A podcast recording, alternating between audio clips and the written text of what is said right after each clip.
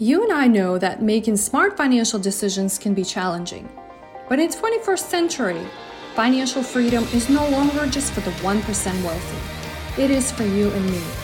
The question is, how do we find time, avoid making painful mistakes, and find the best resources to help us reach our financial goals?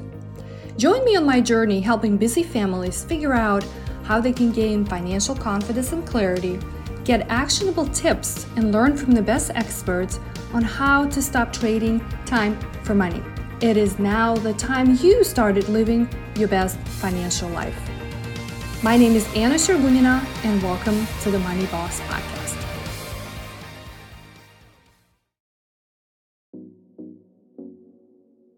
Hey, Money Bosses, are you ready to get your financial life in order? Once and for all, as soon as possible? Are you tired of living paycheck to paycheck? Do you often lose track of how much money you have to spend? Do you want to get your financial life together but just don't quite know how? I am with you. I've been there. I've struggled through all of these. And I know you owe it to yourself. You owe it to yourself to get better. So why do you continue to struggle? I know you can get your own money in order, it took me years to figure out. It took me years of pain, struggle, frustration, anger. But you don't have to go through all of that. You don't even have to get a financial planning degree like I did in order to be successful. Allow me to present to you my money flow system, a free playbook of how you can automate your finances, even if you hate budgeting. After you download this free playbook, you will never have to worry about budgeting, and who likes that budgeting thing anyway? You will stop accumulating debt and create a bulletproof plan of how to quickly pay it off.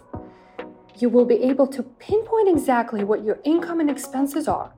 You will never have to miss a single bill again. And you will always, always have a solid idea of how much money is in each of your accounts. So head over to money-flowsystem.com to download my free Money Flow Playbook, a blueprint to streamline your finances in less five, of five weeks. Guaranteed. Head over to money-flowsystem.com. Finding your passion and achieving financial freedom. Welcome back to the Money Boss Podcast. In this episode, we'll be diving into the topic of finding your passion. Yes, truly, there is a way to do that and a process to it, and also supporting it with a business or a real estate investment that allows you to work from anywhere. We'll discuss the steps that you can take to identify your passion and how you can consider looking at real estate as an investment that supports that. My guest today is Hugh Zaretsky, a successful real estate investor, entrepreneur, and an author with a passion of helping others achieve financial success.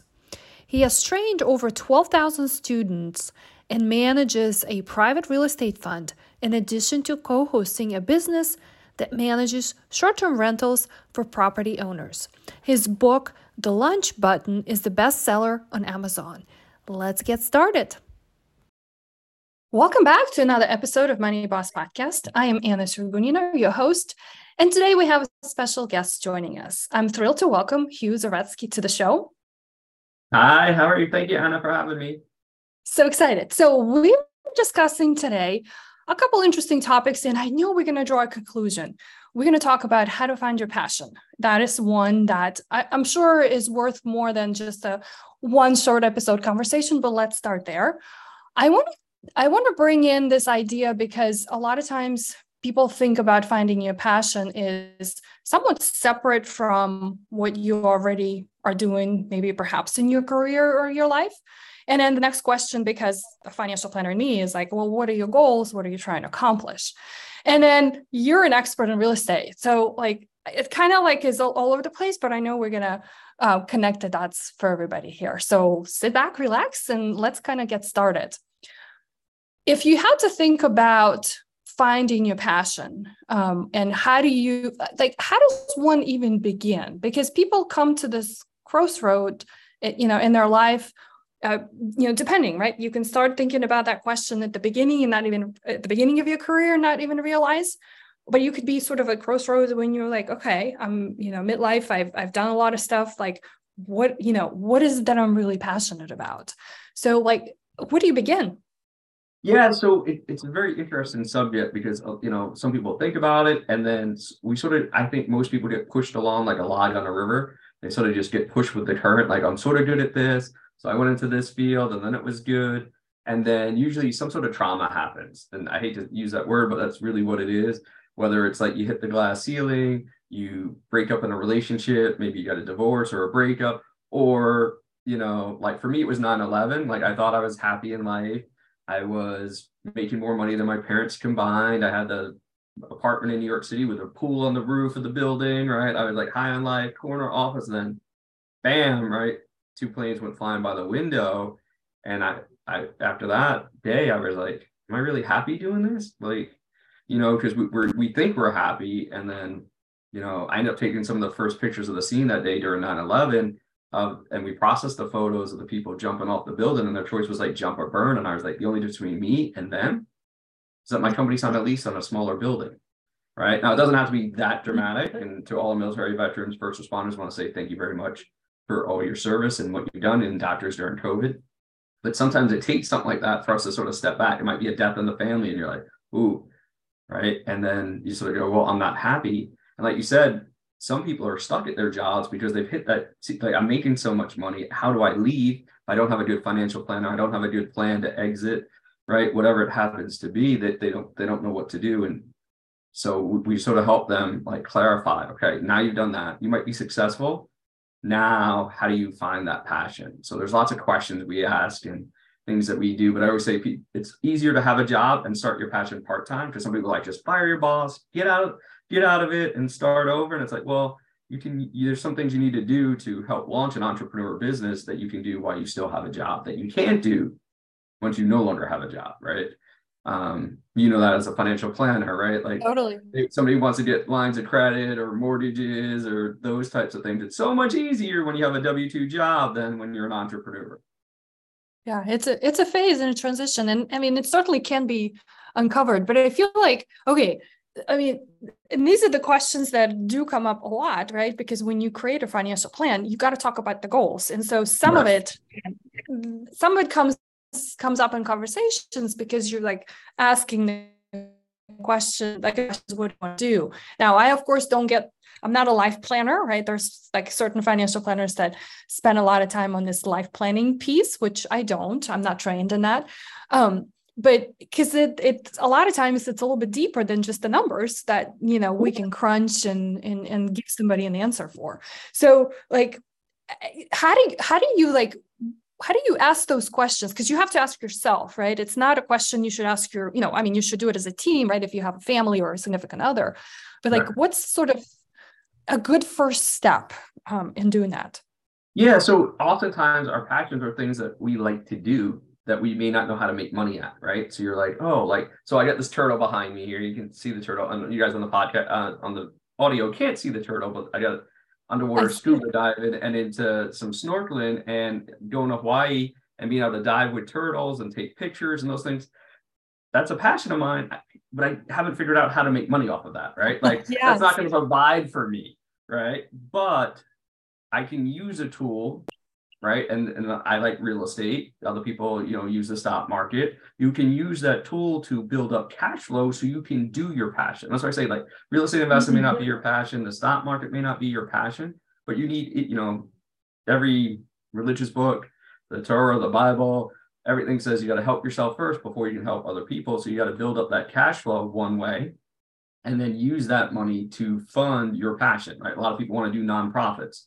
Mm-hmm. Awesome you need money to survive in the nonprofit, right? So I talk about having a business and real estate because between those two, you can get the income that you want. And, and I go through that in the launch button book um, for people and just lay out a bunch of questions, series of questions, worksheets that they go through and really help them define what's important to them.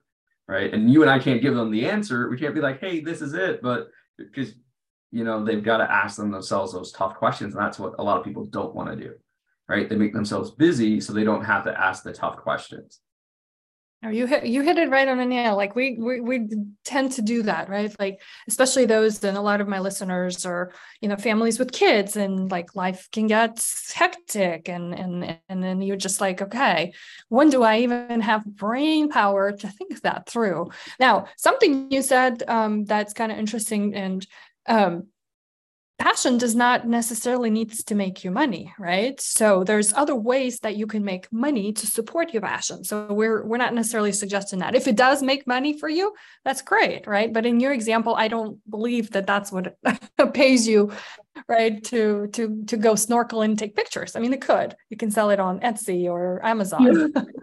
I could but then uh, like so i translated my real estate world to be like i want to buy waterfront properties because i can buy waterfront properties i can rent them out on airbnb i can go there when it's warm or cold and, and switch my locations you know to do that so you can incorporate it into it but knowing what one of your passions is right i know underwater photography i'm not going to get wealthy at that mm-hmm. you know more for me than for anything else but that brings me joy so a lot of mm-hmm. people once they find what their joy is, now it's a find a way. Can I make money off of it, or do I need something that will support me, and how can I tie that in? I like that question. What brings you joy? It may not be the, the answer you're looking for. So, for those who are thinking, and I'm thinking about, you know, my my busy families um, that are trying to balance a lot of, you know, a lot of balls in the air. How do we? Because you mentioned real estate. Like, how do we start to introduce that idea of you know owning properties right? And there's or owning pieces of real estate and it could be all kinds of ways. So that at some point whether it is to support their passion or hobby um, or really just to provide sound financial security like how do we what are some of the first steps to even begin talking about especially in the market where we're in like because it's like a question right? Yeah so, so, so, there's lots of questions out there and unfortunately we, we've been brainwashed by a lot of the bank commercials that are like borrow money at a low interest rate borrow money at a low interest rate borrow money at a low interest rate right? That's like the number one bank commercial ever all time. And yet if we look back in the 70s and stuff like that interest rates were 17 18% and people were making money right and you know, we look, we know the real estate market will crash. We know the stock market will crash. We know uh, Bitcoin will crash. Like everything goes in a cycle, right? And it's just understanding how to make money in the different cycles. So it's part of it is understanding how to run numbers. Like people invest in the stock market, right? You got to understand some balance sheets and some stuff like that. And there's lots of courses online and stuff like that that you guys can do. And also, there's ways to do that for real estate, starting to understand the market that you're in or where you want to invest, right?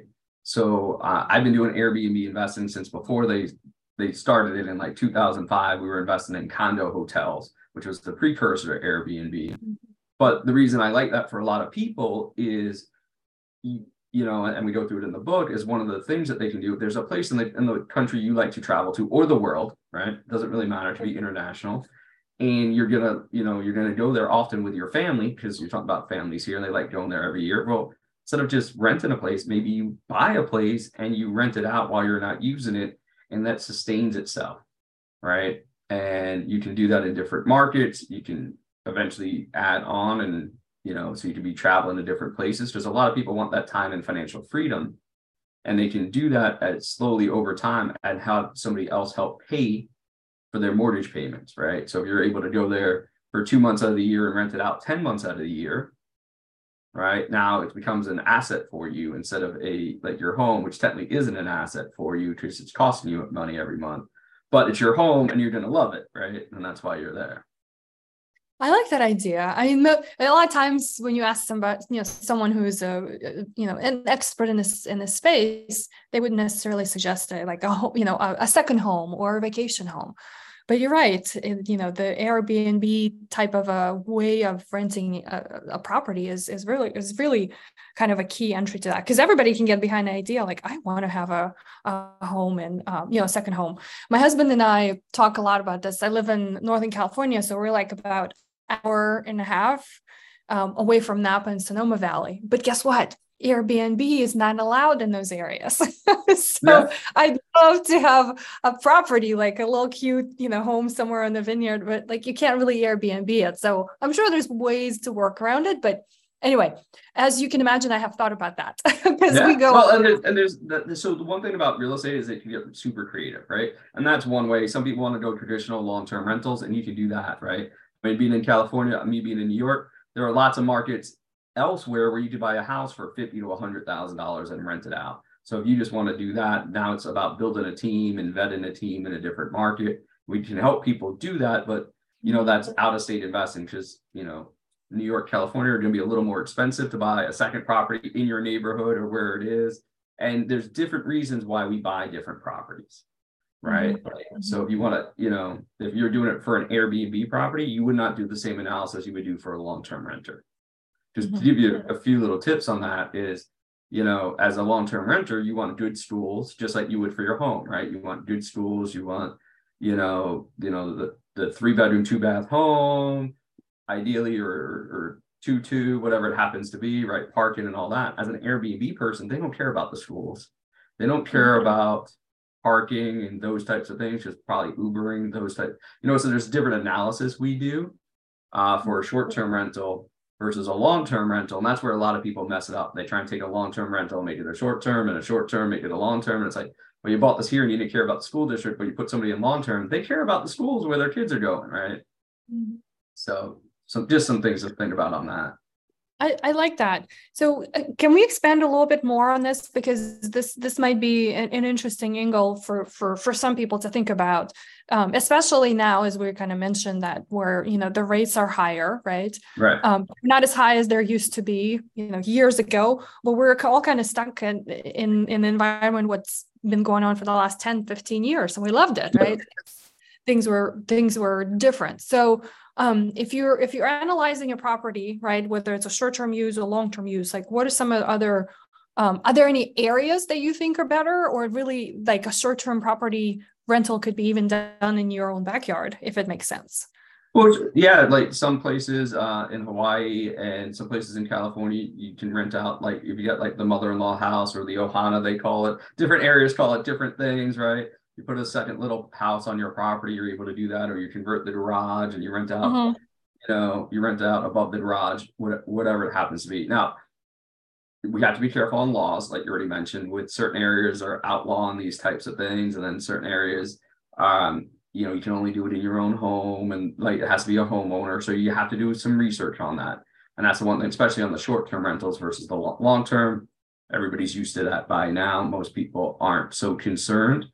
Uh, with that, the benefit of the short term is you can four to 10 times typically your, your revenue. So whatever you did on long term, you can do that. Mm. So one of the things I always make sure my students understand is that we go into every deal with three exit strategies. Because mm. so if you're doing short term, you also want to run the numbers on long term. Like, hey, would it cash flow if I needed to, right? If I needed to convert it.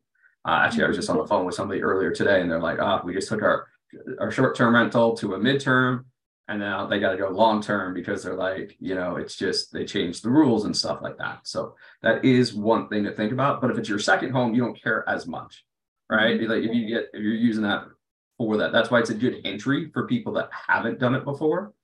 Um and then and don't really want to be serious investors but they want that ability to have some cash flow and to fund their passion projects.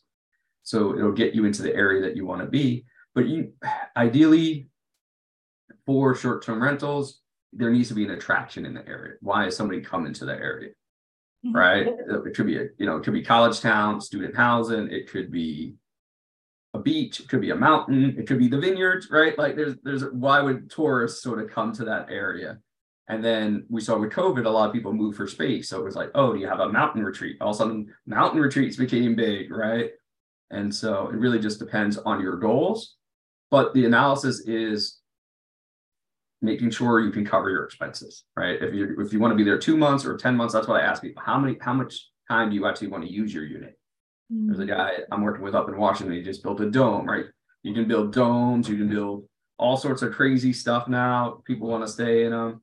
Um, you know, there's even like hiking sites where you can rent out pads if you want to put like just a tent pad down. So people are, you know, we got the glamping going on. So there's all sorts of things that people can do it's just how how often do you want to use it and then factor that into your numbers because you also get discounts because you are paying the you know tax breaks and stuff like that. So some people need to do it for the tax breaks alone to start a mm-hmm. business. Mm-hmm. You mentioned there's a there's a few ways to exit out of, or you got to think about what your exit is once you're kind of getting in. So is that I, I mean, are you talking about um, is it like how are you going to make money on it once you sell the property? Is it like what are you making along the way? Is there something else or completely? Yes.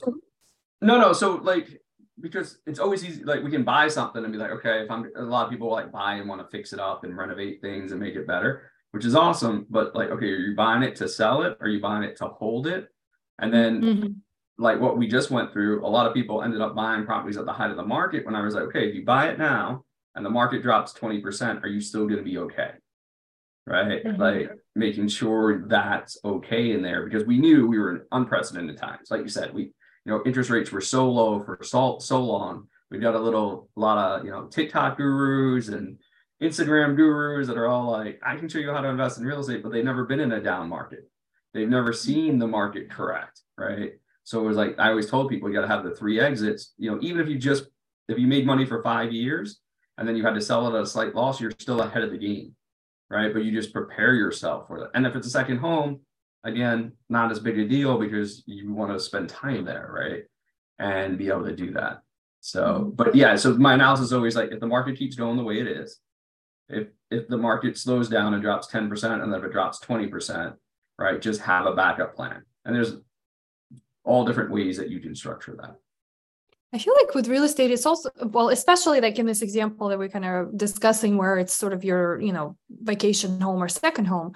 Like, okay, okay, and people worry about this too, like around their primary residences. If the market goes down 10%, but you're not selling that property, right? If you can, right. especially for that second one, if you can continue generating income, right? Hopefully that's that structure is in there. It doesn't matter if it's worth 10% more or less, right? Um, yeah. as long as it, is, it generates income. So my question to you on that, because um, I follow quite a few folks in this space of real estate, and some believe that, and it also depends where you buy the property. Like we're, you and I both are kind of like coastal United States, so cash yeah. flow is diff- more difficult. So are we in this for cash flow, or we really are going after appreciation, um, or should we be going after both? I, for me, it's more on the the cash flow because we can't always predict appreciation, right? We're not psychic. Like we bought some property in Florida just pre-pandemic, you know, and the property went doubled in value. Now is that us? No. And any investor out there that claims they knew that their property was going to double in value when they invested in it, run because it's not true. Like we knew we bought a property needed about eighty thousand in rehab. It was on a canal, so we we picked it up on the cheap we put 80,000 into it. Now it doubled in value. I was like, we're good for like 50 to 100,000 of that. For, you know, we did like force the appreciation of like 50, but the fact that it doubled, no, that's not us, right? Mm-hmm. Anybody that claims like, oh, my property's doubled because I knew, you could, in the last five years, if you had literally closed your eyes, taken a dart, mm-hmm. thrown it in a map of the United States and hit a house, you would have made money without doing anything. So yeah. When we go into it like that we can't predict. And i saw that you know in 2000 first started we saw the opposite like properties drop 50% in value. Now if you if you're renting them like you said for the cash flow and you can cover your expenses you can afford to hold that property until it comes back in value. But if you're just in it into it for the appreciation then you're you're screwed right? Because you're not getting the you're you're negative every month. And at that point a lot that's why a lot of people got foreclosed on back then so you got to make sure the cash flow is going to cover it and you get you invest in areas that are growing and you will get the appreciation. Can you predict it? No, but you can be educated on where it's going to grow. You know, it's easy to see on cities where their growth pattern is. Mm-hmm. So once someone is uh, just kind of thinking about entertaining this idea. And, and you know, it's actually interesting because I'm, I'm trying to recall like conversations lately I've had with clients. Um, I mean, everybody these days is like extra cautious, right? What, what do I invest in, right? Like all the talks about Bitcoin and all of that good stuff. I mean, not that I put real estate in that category, but it's, it's an alternative asset class. Let's, yeah. let's, you know, what it is, right? It's not your typical stocks and bonds, which most of us have like in our 401ks or our IRAs. Although we should mention there's also creative strategies to invest in real estate using your retirement accounts.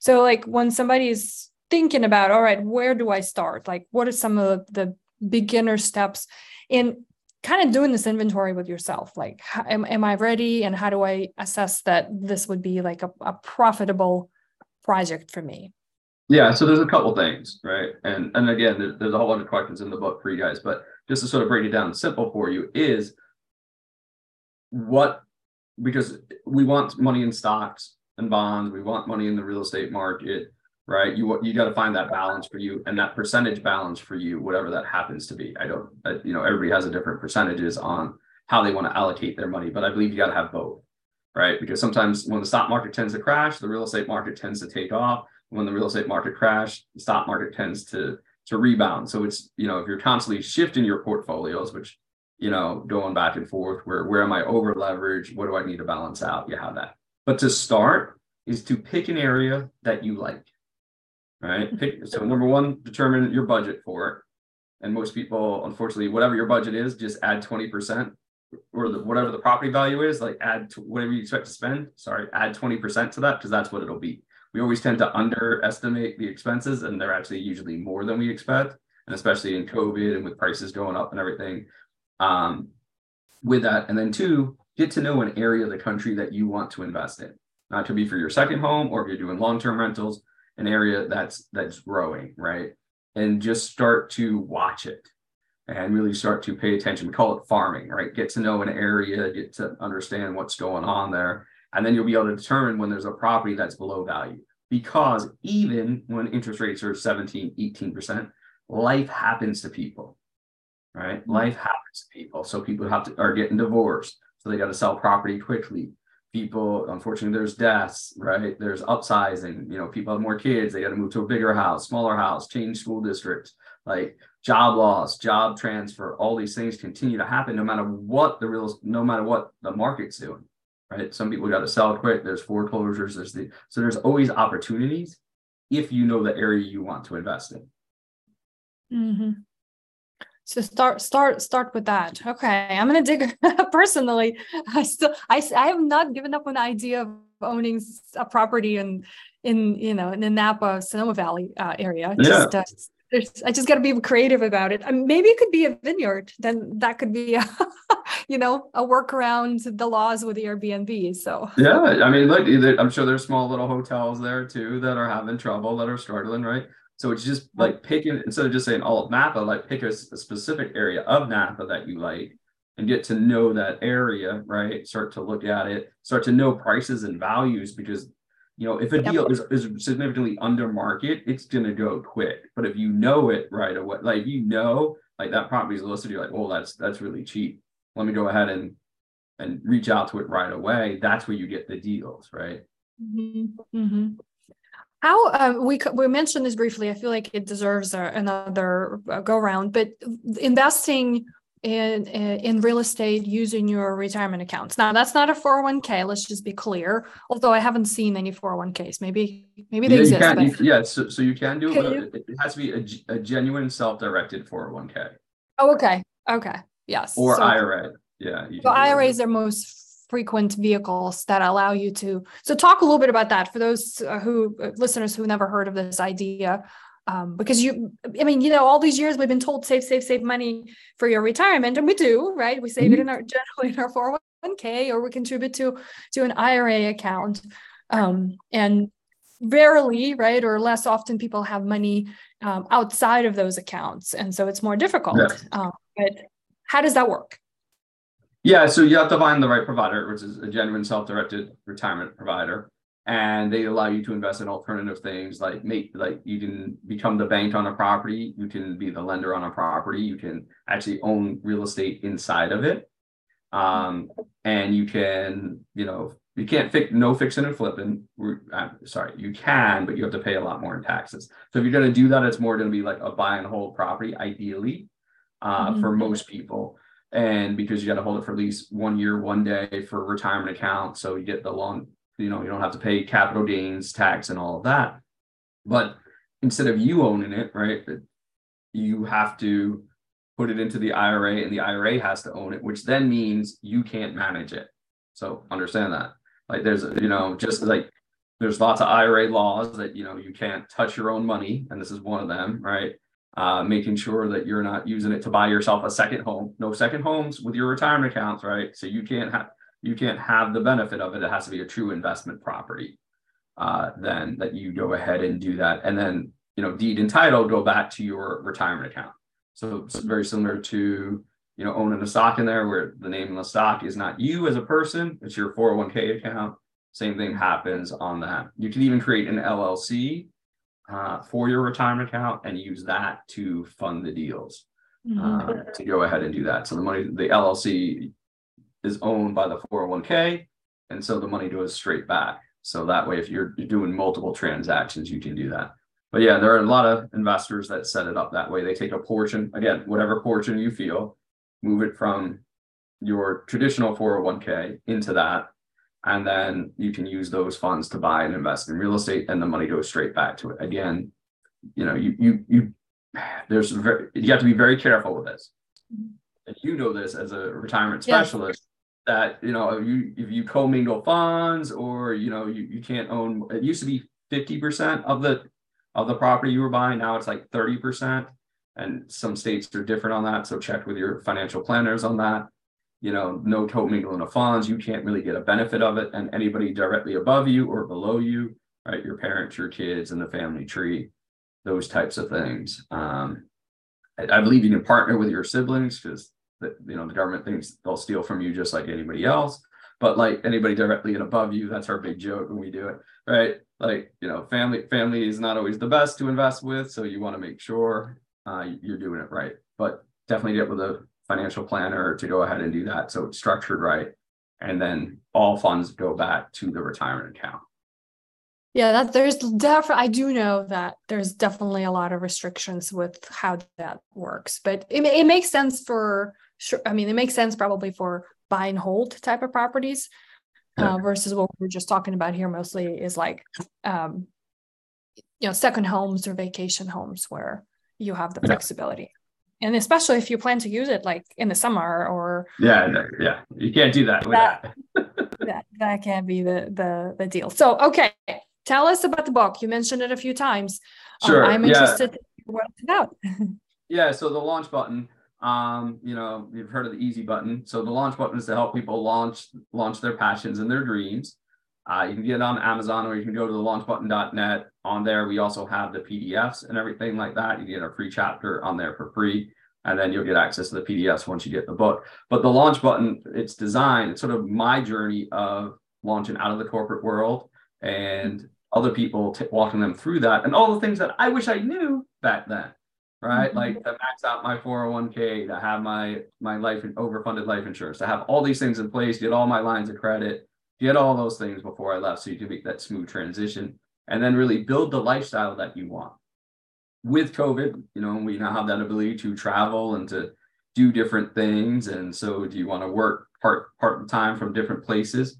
We lay out a plan using like Airbnb and stuff like that. And oh, one of the secrets on there is some of the, the sites like Airbnb and those types of things is where you can test your passion to see if it's profitable um, you know, if you want to give paddleboard lessons, if that's your your your you know your ability to do that, there, there's some things on there that you guys can do to test it out in your area. Like do it on the weekends and see if it picks up enough business that you're going to generate the revenue so you know what it is. So it lays a, a couple ways to test your passions once you have them. And then sort of wraps it up and we go through like the rocket launch phase. It's like a three phase process of before you leave your job, all the things you should do, then as you go to switch and transition, and then once we know that you're in orbit, it doesn't take that uh, that much work once you're in orbit to stay in orbit, right? But it's getting off the ground is the hardest part and getting that launch. So yeah, it it awesome. walks you through the different phases of that. Cool. Yes, I'm interested to check it out, and we'll include in the show notes a link for everybody to get a copy. Um, how everybody can get in touch with you if they have questions I want to follow you on this journey? Sure. Um, you can go to my website, hughzaretsky.com. On Instagram, Facebook, it's Hughesy Wealth uh, on there to go ahead and do that. And we will say that I could not write or spell. All right. So my mom was an English teacher. My dad was a math teacher. I followed my dad. I was great in math. I was great in all these things. I started writing this book like 14 years ago when I first launched, and then you know finally came back around during COVID to do it. And we did beat Robert Kiyosaki and all the big names. You know, became a bestseller on Amazon for that. So, but it definitely was a passion project of mine to try and get that done and to to be able to do that. But yeah, uh, more than happy to connect with people. They have the ability to schedule a, a consultation or anything like that with me. And uh, I want to thank you for having me on here. And uh, as we're doing this across the country, and definitely um, we'll connect you with some of our team members out there in Northern California. Awesome. I appreciate it. You. Thank you so much for coming on. Awesome. Hey, Money Boss. Thanks for tuning in today. If this episode did help you, then please be sure to share it with someone else you think will benefit from it too. After all, smart financial decisions are for everyone. Uh, so don't be greedy. I hope I can help you even further by sharing with you how thousands of clients I worked with in my career over the last 16 years created their very own successful financial lives on their terms.